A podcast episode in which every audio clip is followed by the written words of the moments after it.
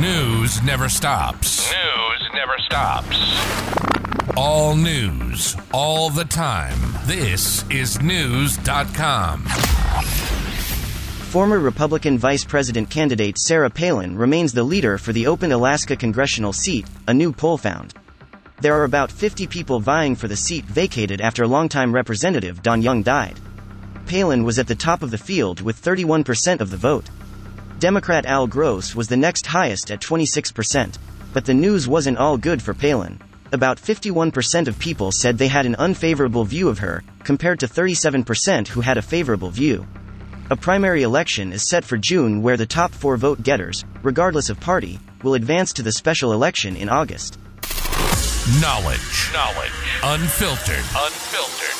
Knewz.com. Knewz.com. Knewz.com. News.